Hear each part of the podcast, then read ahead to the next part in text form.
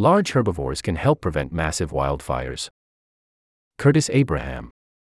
In 2019 and 2020, a megafire scorched eastern Australia, destroying some 24 million hectares of land and adding to the hole in the ozone layer.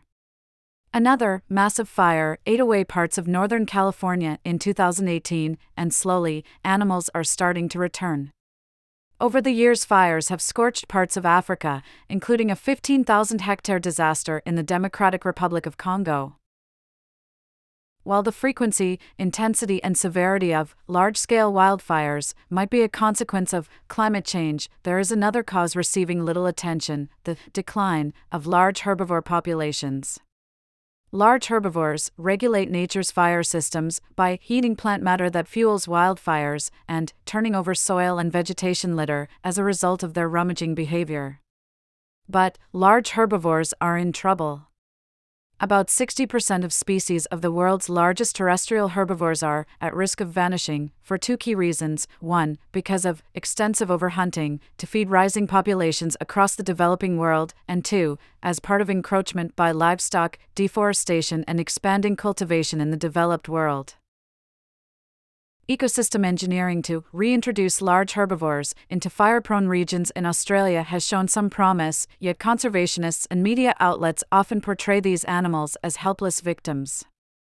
As a relatively inexpensive part of any fire prevention strategy, we must prioritize the reintroduction of either wild or domestic large herbivores into fire prone areas to help prevent these disasters.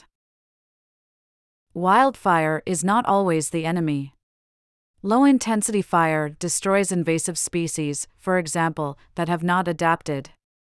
But the consequences of megafires, continuous fires that cover more than 10,000 hectares, or the equivalent of approximately 14,000 soccer fields, are uniquely devastating. Large fires, and the smoke they create, have caused the deaths of more than 30,000 people annually in 43 countries. In 2022, wildfires in the U.S. caused an estimated $18.09 billion in property damage.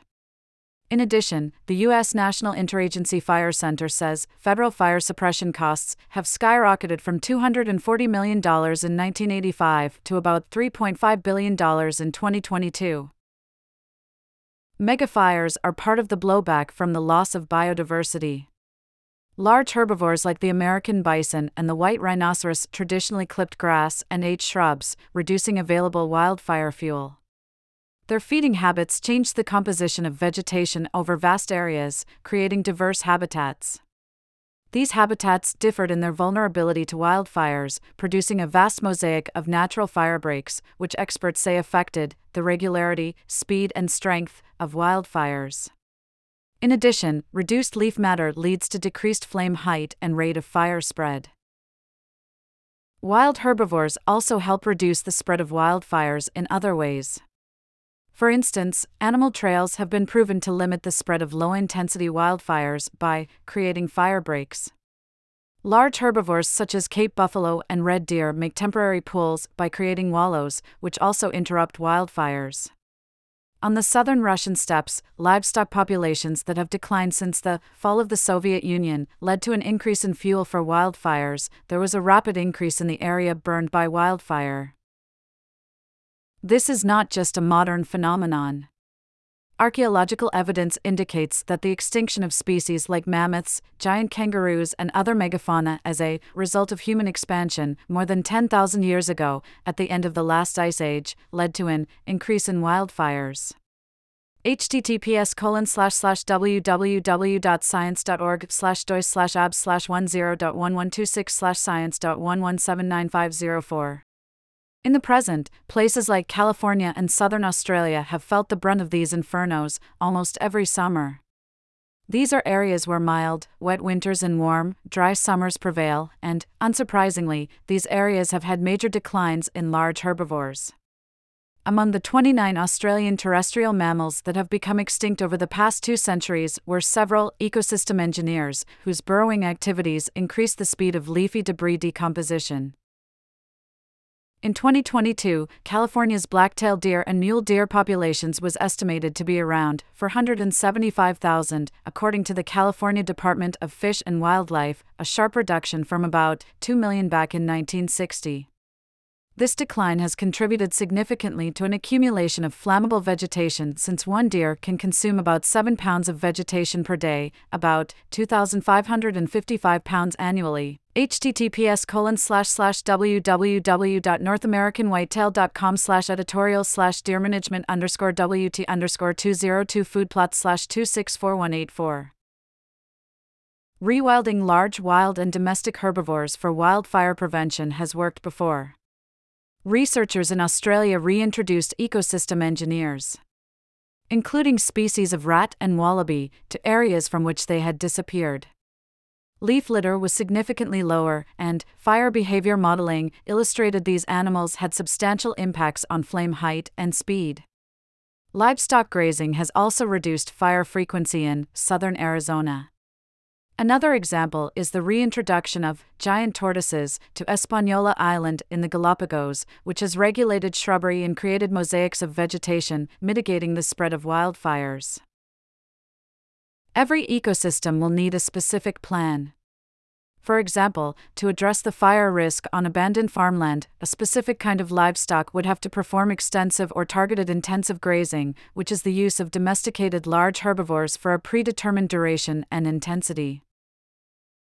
According to experts, the most effective strategy generally is to combine both grazing and browsing herbivores in sufficient numbers with browsers feeding primarily on leaves, soft shoots, or fruits of woody plants like shrubs, while grazers eat grass and other herbaceous plants. Additionally, herbivore food preferences need to match the local vegetation. For example, certain types of goats have been found to have more of an impact in reducing fuel biomass than cows because the former feeds on more diverse vegetation types than the latter.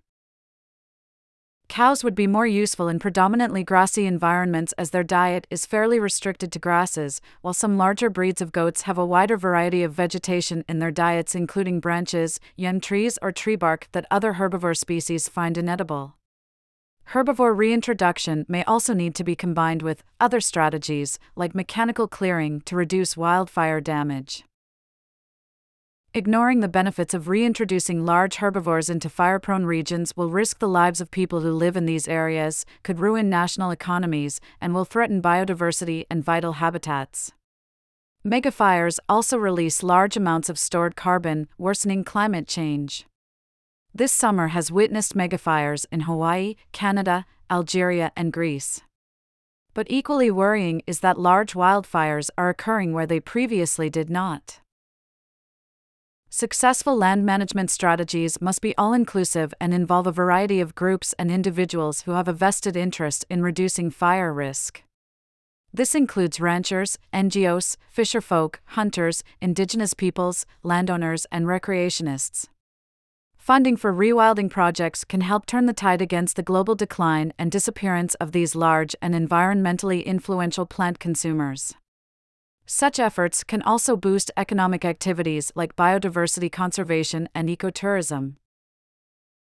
This is an opinion and analysis article, and the views expressed by the author or authors are not necessarily those of Scientific American. Rights and permissions, https colon slash slash www.scientificamerican.com slash article slash large dash herbivores dash can dash help dash prevent dash massive dash wildfires slash hash sign. About the author, S. Curtis Abraham is a New York science writer currently based in East Africa where he studies the pastoralist communities of the Karamojong and Bahima of Uganda. He's a former visiting scholar in residence at the Avery Research Center for African American History and Culture at the College of Charleston, in South Carolina. His work has appeared in magazines such as New Scientist, Ecologist, and Geographical.